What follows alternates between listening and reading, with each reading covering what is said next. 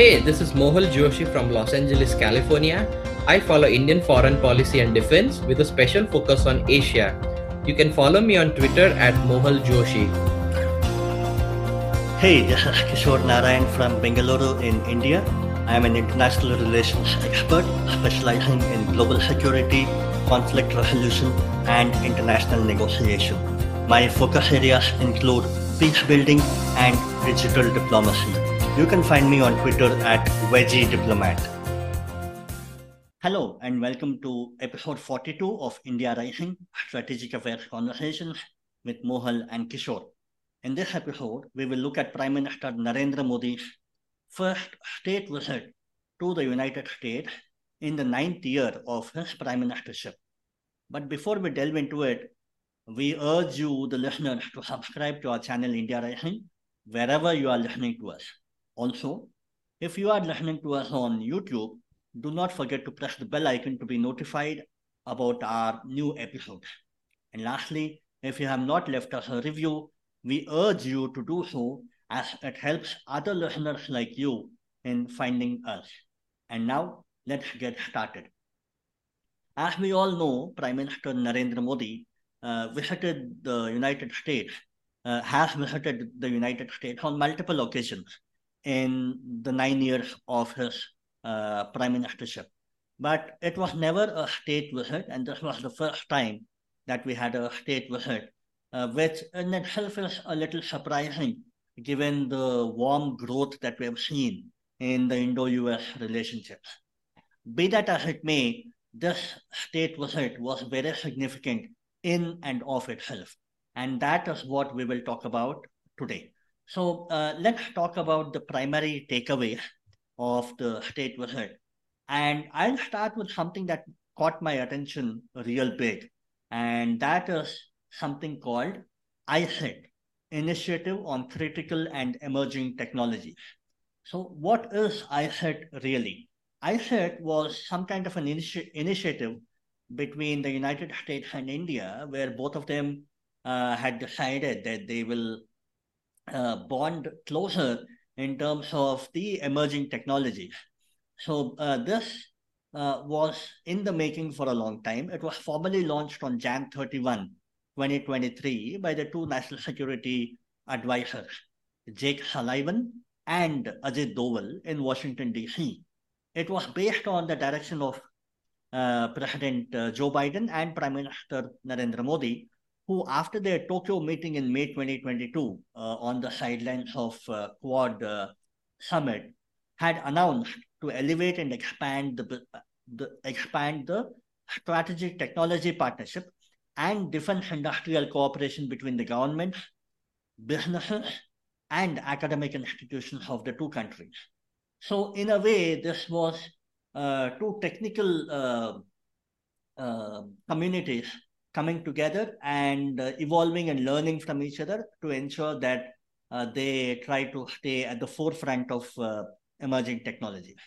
So it, it, the essential focus was on strengthening the partnership on the technologies that will drive global growth, bolster both countries' economic competitiveness, and protect shared national security interests.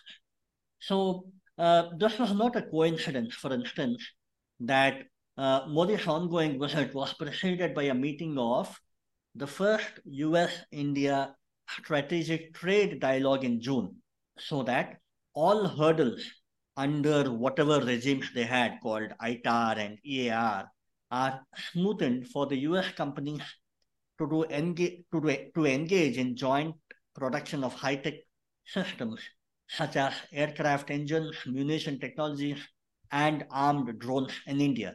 This was, uh, I directly quoted uh, Sreemoy Talukdar from an article that he had written in Firstpost. But essentially, this was uh, the kind of uh, the culmination of uh, year, year and a half long uh, initiative that they had taken. So on the defense side, ICET announced a new bilateral defense industrial cooperation roadmap that will be intended to accelerate defense technology cooperation for joint development and production. Now, again, focused on uh, exploration related to jet engines and other technologies. And under the ICET, both countries will now sign a new implementation arrangement for a research agency partnership between the National Security Foundation and the Indian, Indian Science Agencies to expand international collaboration in a range of areas, including AI, quantum technology, and uh, advanced wireless to build a robust, innovative ecosystem between the two countries. Again, I quoted here uh, from uh, Jome Joshpulakaran's uh, article.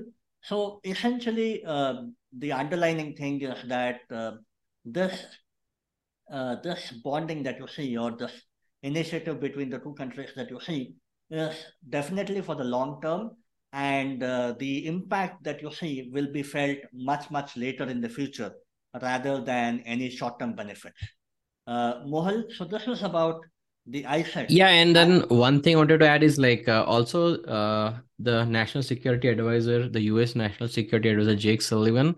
So he was in New Delhi on June 13th, which was just like probably like less than two weeks before uh, Prime Minister Modi's visit to uh, Washington DC, right. and I think they had a, a comprehensive meeting uh, with the the Indian counterparts, including the uh, I think he met like Prime Minister Modi, External Affairs Minister uh, Subrahmanyam Jaishankar, and also obviously his counterpart, uh, India's National Security Advisor Ajit Doval, and they had a broad range of discussion on various strategic, uh, uh regional, and bilateral issues. And uh, obviously, they unveiled a roadmap for cooperation in the on this ICET initiative on critical and emerging technologies. But I think one thing I wanted to point out is like some people have pointed out that not only uh, was it like uh, Ajit Doval and Jake Sullivan in the meeting, also importantly, all the three deputy national security advisors of India, the chief of defense staff, chief of air staff, chief of naval staff, the military advisor, the chairman of NTRO, uh, mm-hmm. uh, the defense secretary, the raw chief and ib chief. Basically that's like the entire brass intelligence uh, and security brass of the mm-hmm. uh, india was present at the meeting. So this is like a very high level. I mean usually we don't see like all these people present in one location especially in a public location uh, at the same time. So the the june 13 meeting in new delhi that preceded uh, prime minister's modi visit also had was a very high profile meeting Mm-hmm. Okay, great. Uh, yeah. So uh, you want to uh, you want to take it forward, uh, Mohan? Yeah. So uh, as part of the uh, agreements or negotiations between the United States and India, like they in the and also a lot of them is mentioned in the joint statement that was released afterwards. So a lot, a lot of the fields were covered. I mean, especially in terms of emerging and critical technology. So the one of the most biggest one was uh, uh, semiconductors. Now, uh, Micron basically they have promised to invest like uh, 800 million towards an assembly and test facility in India. Uh, another semiconductor company, uh, Applied Materials, said it will build a semiconductor center for commercialization and innovation in India to strengthen the semiconductor supply chain diversification. And lastly, Lam Research has said that they will train around 60,000 Indian engineers uh, to accelerate India's semiconductor education and workforce development goals. Now, as we know, like uh, India is not like a major production of uh, producer of semiconductors, so this is like a, a good opportunity for India to become more self-reliant obviously like it's a very capital intensive and a technologically highly technical expertise is required so it will take time for india to become completely self sufficient but mm. this would uh, help us move in that uh, right direction with the help of uh, not only like the public but also the private enterprises uh, which be like the micron technology applied materials and lam research uh, so moving on to like the critical minerals partnership. So the the US welcomed India into the minerals security partnership, which was basically established to accelerate the development of uh, diverse and sustainable critical minerals, you know, uh, supply chain across the world. So India gets to join an exclusive club of 12 other countries plus the European Union uh, in this uh, critical, sorry, the mineral security partnership. Uh, also, interestingly, like India's Epsilon Carbon Limited uh, has promised to invest 650 million in a greenfield electrical bat- vehicle battery component factory, uh, which will generate like employment of 500 employees over the course of five years. So, and then also it's reported that when approved, uh, this synthetic graphite anode processing facility will be the largest Indian investment in US electrical vehicle battery industry in American history. So as you know, like electrical vehicle adoption is quite picking up in the US. So this will be a uh, interestingly an Indian investment into US mm, uh, versus mm. the other way around. Uh, any any idea which state in the US this will be in? Uh I'm not sure. I mean, I have to look it up at this moment, so I don't. Okay. I'm not aware. I think you can maybe Google it, like while I mm-hmm. cover the other point. So, uh, advanced telecommunications uh, field. So, India and US launched a public-private partners joint task force to on the development of open RAN systems and on advanced telecom research and development. And India's Bharat 6G and the US Next G alliance will co-lead this uh, public-private research. Now, another exciting frontier was the space. Now, India hmm. had signed the Artemis Accords, which is a common vision of space exploration. Uh, India joins uh, a small set of 26 other countries which have committed to the peaceful, sustainable, and transparent cooperation that will enable exploration of moon, Mars, and beyond. So NASA will now provide advanced training to uh, ISRO astronauts with the goal of launching a joint effort to the International Space Station in 2024. So this is kind of interesting. I mean, as we had heard before, that uh, the the Soviets uh, the sorry, actually the Russians, I would say, have been helping uh, our Gaganyaan yes, astronauts, the Indian astronauts who are uh, planning a manned mission uh, in space. I believe it was the, the last I checked was like 2024 or uh, maybe like plus or minus one year. I don't remember the exact year. So now it's kind of interesting. And I mean, even India's first manned, uh, or actually India's only uh, person to send in space, like uh, Rakesh Sharma, was mm. sent about a Soyuz aircraft in the, I think the mid, the early 1980s, early yeah, 1980s. Mm-hmm. So uh, we have always relied on like more on the Soviet cooperation for manned space flight. So now, interestingly, NASA is also going to help us reach the International Space Station. So it'll be interesting to see how we blend the training from the Russian and the American side. Kishor? Yeah, so uh, again, uh, uh, not many people knew what the Artemis Accords were. So uh, this is again a group of countries um, the, uh, established by the US State Department and NASA uh, with seven other founding members Australia, Canada, Italy, Japan, Luxembourg, United Arab Emirates, and the United Kingdom in 2020, essentially for setting common principles to govern civil exploration and use of outer space, moon, Mars, comets, asteroids, all of these for peaceful purposes. And of course, as you said, uh, the number of countries now have uh, skyrocketed. It's now around 26, right? That's what you mentioned. So, yeah, so again, this is a, a US initiative. Uh, not surprising at all that it does not contain China or Russia, but India is now a part of it. Mohan?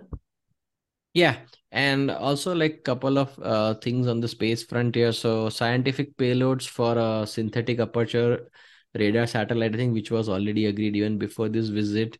Uh, they'll be delivered to India and they'll be used to measure the Earth's changing ecosystems and sea level rise and uh, other stuff, you know. So now moving on to the quantum com- quantum and advanced computing and artificial intelligence uh, India and United States have established a joint Indo-US quantum coordination mechanism to facilitate joint research between the public and private sectors across the both countries. Uh, I mean, through its AI research center in Bangalore, oh, sorry, Bangalore, Google is building models to support over like a hundred Indian languages and working with Indian Institute of Science to support the open sourcing of speech data for uh, AI models. So I mean, there's a lot of, um, I mean, as you know, like artificial intelligence is like the buzzword nowadays uh, across the world. So this is also furthering the partnership for uh, doing joint development and research in artificial intelligence and quantum technologies. Mm-hmm. And uh, last but not least, also there is uh, some investments uh, in fiber optics. So India Sterlite Technologies has invested like 100 million in the construction of an optical fiber cable manufacturing near Columbia, South Carolina, which will facilitate uh, around like 150 million in annual exports of optical fiber from India. So it's kind of interesting that some of these investments it's like from the US to uh, India, but also importantly, some of these investments are also going in the opposite direction from uh, India to the US. You sure? Yeah. Okay. Uh, so this is about uh, the uh, uh, the core uh, semiconductor slash critical minerals space. Mohal, you also want to talk about the other thing that caught everybody's attention, the General Electric F414 engine. Yeah, so uh, this was like a pretty big deal uh, in the eyes of many. I mean, what has been promised as per the reports is like co-manufacturing of the General Electric F414 engine. So now uh, the F404 which is the predecessor of the 414 is already being used in the in, in, in Indian Air Force. So the Tejas uh, Mark 1 is powered by the uh, GE F404 engines. Now in India, while has achieved like uh, self-reliance or at- Atmanirbharta as the Prime Minister likes to say, in a lot of this uh, aerospace field, one thing that we've been lacking is like a world class uh, engine that can power your fighter aircraft and this has been a quite quite a challenge as part of the rafale deal i think that we mentioned earlier podcast uh, as part of the offsets from safran uh, like the manufacturer in um, uh, in france uh, and Snecma uh, we were supposed to get the transfer of technology which would help us uh, with our indigenous Kaveri engine mm-hmm. but those uh, transfer of technology or offsets whatever you call it haven't uh, brought like the end result in our so unfortunately we would have to rely at least on the the next set of airplanes uh, made indigenously in india to have a foreign engine so uh, if this co-manufacturing deal works through, it will help uh, alleviate the issue of uh, us not being having a homegrown uh, engine.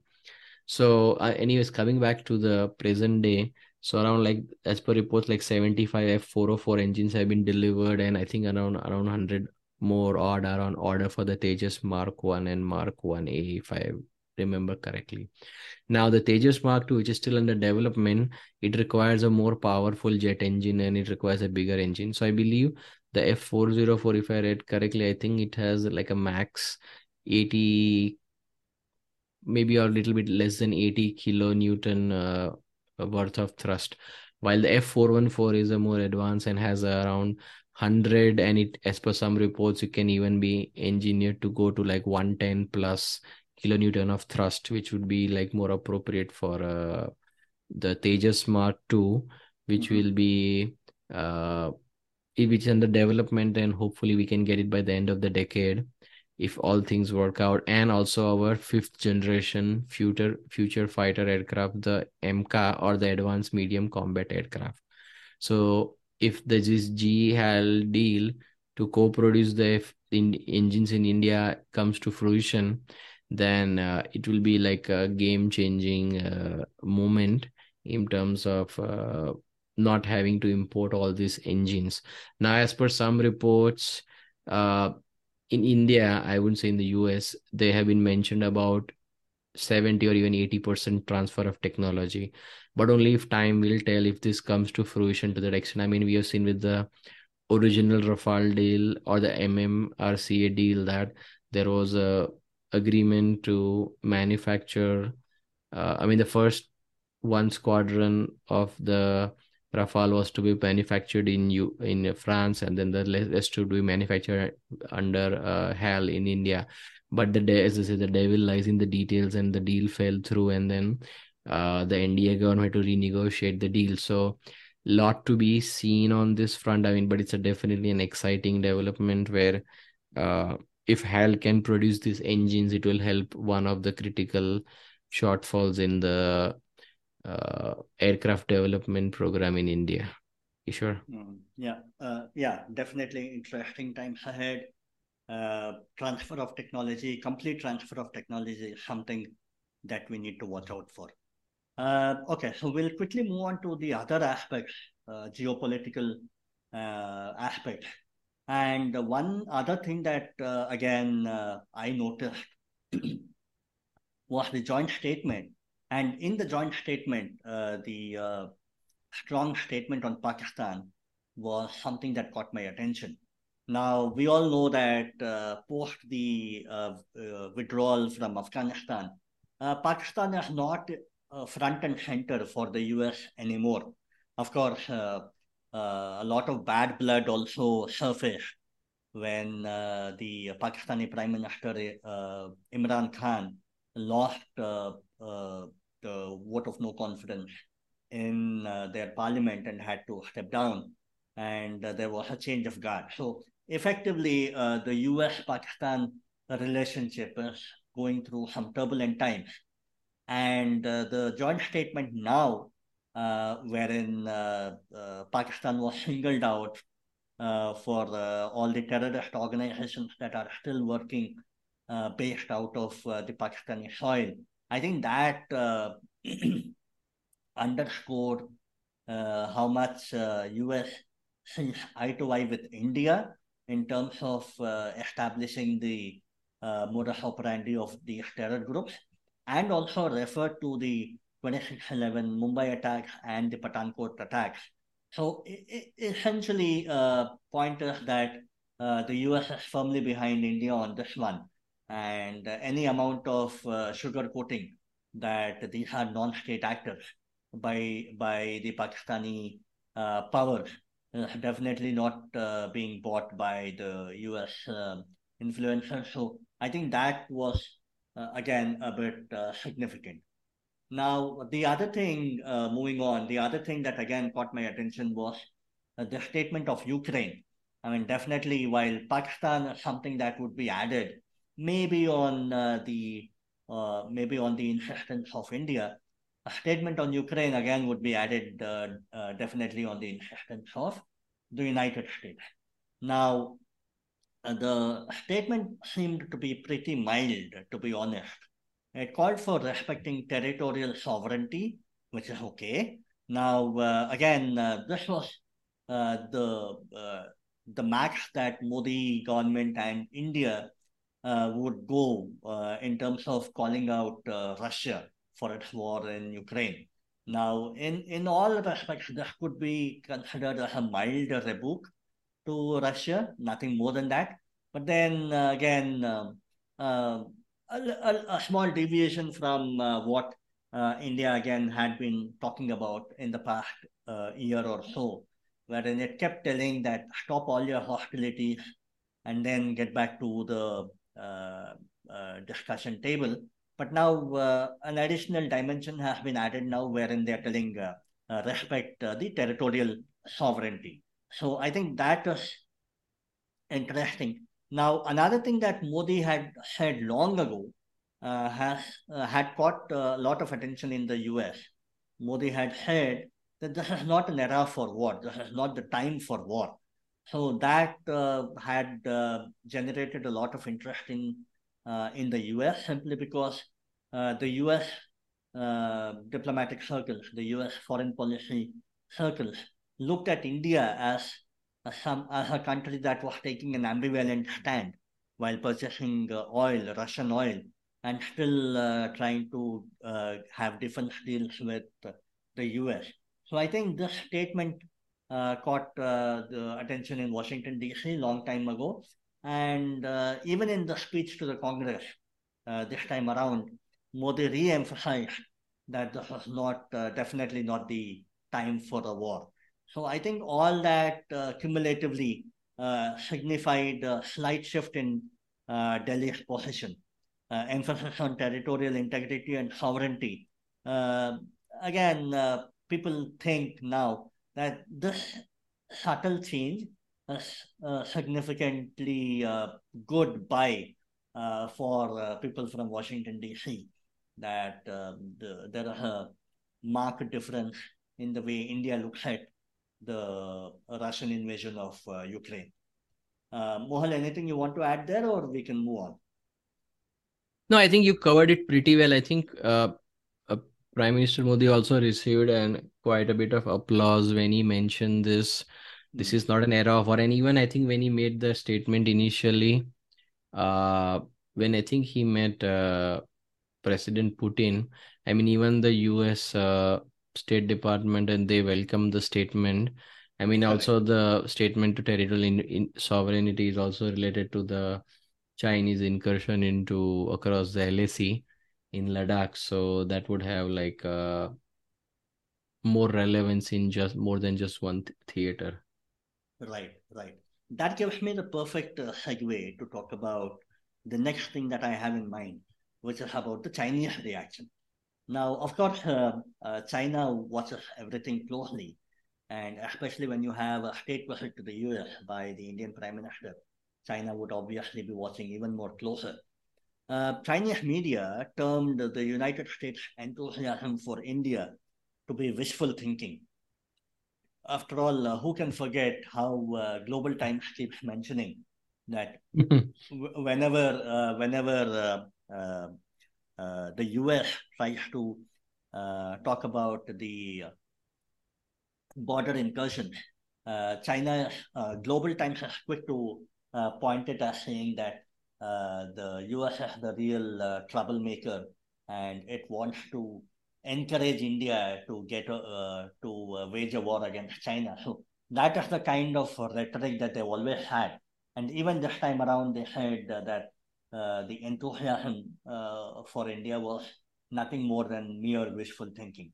Uh, now, of course, Beijing is backing the Russian President Vladimir Putin on the uh, the coup that uh, the attempted coup that we saw, and the U.S.-China truce, wherein just about a week before the Modi was supposed to go to the U.S., uh, Jake Sullivan, uh, uh, no, it was uh, Antony Blinken who visited Beijing, and there, while all that was happening, suddenly we had the American President Joe Biden calling Chinese President Xi Jinping as a dictator in a, in a private setting with uh, Democratic Party fundraisers.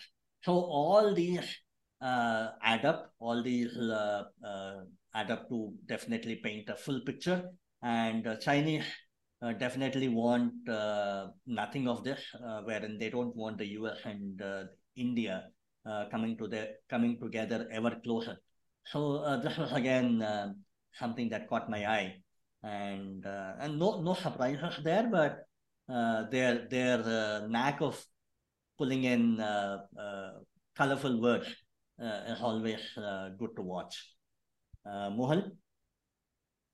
Yeah, uh, I mean, they can't be happy. I mean, they always think that India is kind of uh, doing the bidding of the United States in uh, yeah. yeah, and it's trying to uh, like uh, like a, not a, as very a lapdog of the US, but I mean close to that language that hmm. they are always uh, doing the bidding of the Americans, and the trouble is being stirred up by the Americans. Otherwise, like you know, India and China should be best of friends, which I don't know in their mind, given all their uh, um, incursions across the LAC. Why would India be friend with them? But that's Absolutely. for another podcast. Absolutely. Uh, yeah. So uh, while all this was happening, there was something else that also happened, which uh, uh which kind of stirred the hornet's nest, so to speak. Uh, there was a uh, interview of President Barack Obama by CNN host Christiane Amanpour, and she was talking about the minority rights in uh, countries which are perceived to be uh, friends of the United States. And that is when she tried drawing a parallel between the human rights record of China and human rights record of India. And she kind of really kept harping on the same topic and essentially wanted Obama's take on it. And Obama uh, never lost that opportunity. He he managed to uh, have a jibe at India and let me re- read out what uh, he said. And I quote If the president meets with Prime Minister Modi, then the protection of the Muslim majority in a Hindu majority India is worth mentioning. If I had a conversation with Prime Minister Modi, who I know well, part of my argument would be that if you don't protect the rights of ethnic minorities in India, there is a strong possibility that India would at some point start pulling apart. He, he continued, uh, we have seen what happens when you start get, uh, getting those kind of large internal conflicts. So that would be contrary to the interests of not only the Muslim India, but also the Hindu India. I think it is important to be able to talk about these things honestly, unquote. Uh, I mean, this, this kind of jibe had a lot of loopholes, and I'll quickly mention a few. First of all, these are not ethnic minorities, they are religious minorities. Ethnically, they all we all are one. One.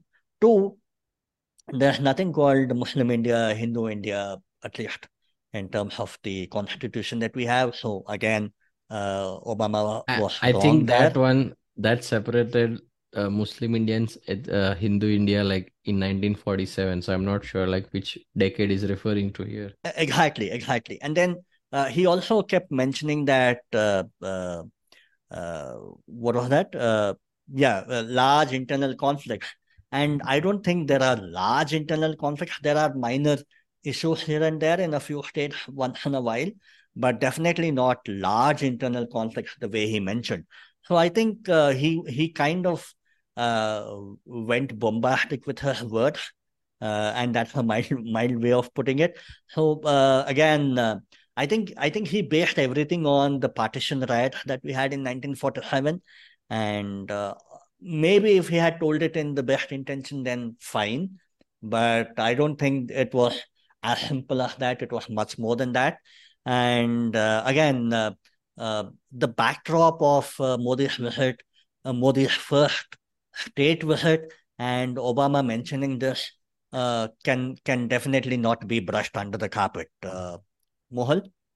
Yeah, so I think um, a lot of people were alleging it's kind of a good cop bad cop routing routing being played i mean since mm-hmm. mm-hmm. biden can't say in public uh, uh, like uh, anything about like human rights that uh, many in the democratic party or in his administration would be wanting to pull up modi on because of the ever deepening relationship like they used uh, probably uh, uh like the former president uh, barack obama Hmm. uh to attack him. I mean the the timing was curious like it was right in the middle of the visit like why would he be choosing such a moment?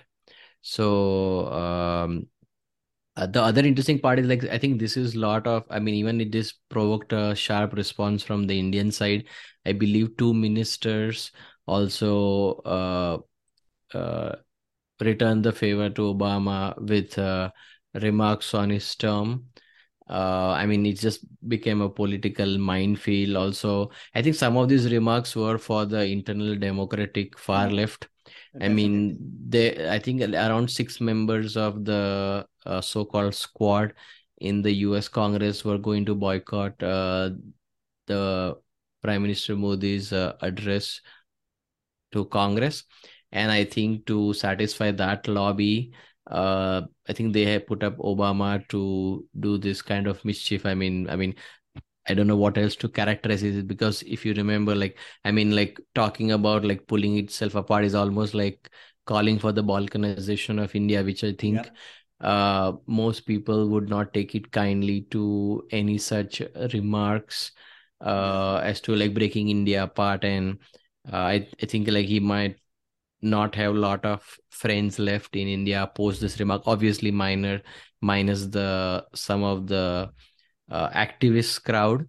So mm. this was, uh, but I think it was. I think it's more to be looked past uh this but uh, i think the relationship is in a much more strong i mean even in even like uh, uh the national security advisor jake sullivan said that uh, and i quote him ultimately the question of where politics and the question of democratic institutions go in india is going to be determined within India by Indians. It's not going to be determined by the United States. End quote. Mm. So this means like I mean, a lot of people who want like U.S. intervention into India's in domestic politics will be disappointed. I think the US do realize that there are uh, uh, divergences and uh, conver- convergences. I think they would have to work internally on the divergences, but I think the convergences, especially on China, are uh, much greater. Where uh, we need to, they need to like focus on. Yeah, yeah. Okay, so uh, we'll we'll quickly wrap it up now. Uh, anything that you uh, want to mention uh, right now? Yeah, so I think um, see like India and US, I mean, are becoming closer. I mean, they they are not like formal allies, obviously. Um, we are never going to sign a formal treaty. I mean, we're not going to have a formal treaty between India and US. Yeah, I mean, um, there is be a lot of economic, financial, technological linkages and cooperation. Uh, on the i mean us also understands that like their biggest uh, uh, challenge today. I mean obviously there's russia but also it's like china to say the least. I mean they already have not good relations i mean for lack of better term with, with uh, russia and now china. Now if they start have deteriorating relationship with india i mean you cannot have like deteriorating relationship with like the the second and the third largest power and maybe i mean i wouldn't say like india is the fourth largest power but like with three big countries you don't want to end up uh having like bad relations. So i think they need india it does need india in its corner. And uh it will look past some of these as i said like divergences. I mean the goal is how to i mean just like let's say if, if you're with a friend like i mean you might not agree with everything he does but you look past those uh, differences with your friends and you try to work on the commonality and how you can further your relationship or uh, friendship with your friend you know? So it's like similar stuff. I mean this uh, noise about human rights and democracy and illiberalism and stuff will keep coming up from time to time. But i mean it's just more of noise at this point. As long as the china threat is in the background i don't see this would become like a breaking point obviously. As as we said i mean i might sound like a broken record on our previous podcast that this is all um, i mean to satisfy the domestic constituents mm-hmm. some of these issues will have to be raised from time to time and it will generate a lot of trp and clickbait and media headlines and some in india who don't like uh, prime minister modi will be happy to see these uh, comments being made by the US side, but they have like very little uh, bearing on the overall uh, I mean trajectory of the relationship, which is just upward. I mean, I mean, you can see like how important the relationship. I mean, even on the at the state dinner for Biden by Prime Minister Modi, the U.S. Marine Band played like the iconic Lata Mangeshkar's uh, song "Ae Mere Watan Ke Logon." Hmm. I mean, this, it is something wasn't lost on all the guests. I mean, now in India, we all know the significance of the song, which was written in the aftermath of the humiliating defeat in the 1962 war yeah. with China. So I mean, even like some small um stuff like this, like playing an iconic song which is related to the China war, playing at the state dinner, has like a significant, I would say, like I would say like it has significant consequences, but it's of uh, what's the word I'm looking for? Um, sorry, I'm at a loss for words. I no, mean, it has like yeah, definitely quite a sig- significance. Yeah, it has. Yeah, it has uh, quite a significant. Uh, uh, I mean, it might be a token representation of the relationship, but it's still like uh, it means something to Indians, as Indians, right? Absolutely, yeah. absolutely, absolutely. Yeah, of course. I mean, you will always keep hearing uh, uh, the uh, the two spect uh, the two ends of the spectrum, even in the U.S. I mean, uh, Geeta Mohan, Indian journalist who was in the U.S. at that time, managed to uh, catch hold of Elon Musk while he was exiting after meeting Prime Minister Modi. And when she asked about the Twitter tiff that they have had with the Indian enforcement uh, authorities. Elon Musk clearly said that uh, the US version of democracy cannot be superimposed on any other country. I mean, that's what he meant. I'm obviously paraphrasing. So uh, that's the one end of the spectrum, and the other end of the spectrum is where uh, they want India to absolutely uh, uh go by the rule book of the American value-based uh, democracy. So you will always get to hear these two uh, differing takes, and that is something that the Indian side also fully understands and appreciates. So I think I think this will continue, but uh, the the uh, the friendship or the relationship uh, as such is growing from uh, strength to strength. So I think uh, the minor things can be uh, can be left as it is. Yeah, I mean, if you look at the broader picture, defense cooperation has grown exponentially. I think, as per reports, I think we have ordered almost like 20 billion of uh, defense equipment in the last I would say a decade plus. I mean, also we get on a designation as a major defense partner in 2016, a strategic trade authorization in 2018. Uh, obviously, there'll be like Oh yeah, and also remember like we had the three foundational agreements signed, right? I mean, I think we covered some of these in our podcast, like LEMOA, COMCASA, and BECA. Also during the the standoff with China, like I think uh, US was providing real time information to the Indians. So I mean, yeah, I mean, short of like, see, like if there is a if the balloon goes up in the South China Sea, India's not going to send warships to fight along with the US.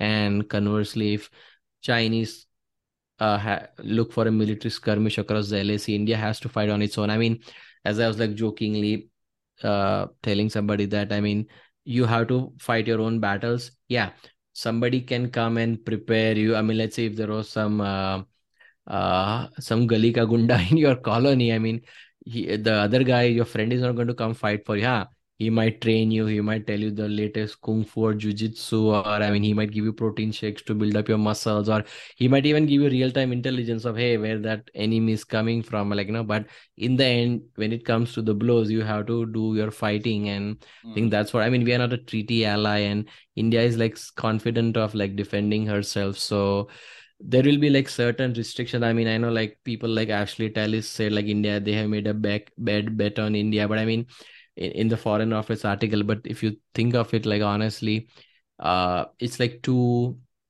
uh negative of a view because i mean there will india won't do all the bidding of the i mean the ukraine war has perfectly seen and i think the united states does understand the indian viewpoint has come around to the viewpoint but i mean it's taken quite a bit of diplomatic effort on india to make them see the point. So obviously there'll be differences from uh, time to time but i think they have to work on the strategic convergences and i think one reason why people are called this visit as an inflection point in the relationship is like the uh the ICET like you know and all the mm. technological stuff that has been promised to india i mean know whether that happens is a is an open question but uh in semiconductors uh in defense technology sharing of the GE F414 engine so what's different is like earlier, like there were like statements, or maybe there was this defenses, but this time there's a, a clear, uh, I would say like enthusiasm on the US side to transfer a lot of the critical technologies to India because they do see India as a valued partner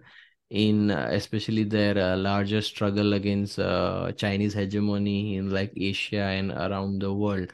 So I mean, many people are calling it like maybe an, inflection point in the relationship. Uh, maybe that's true.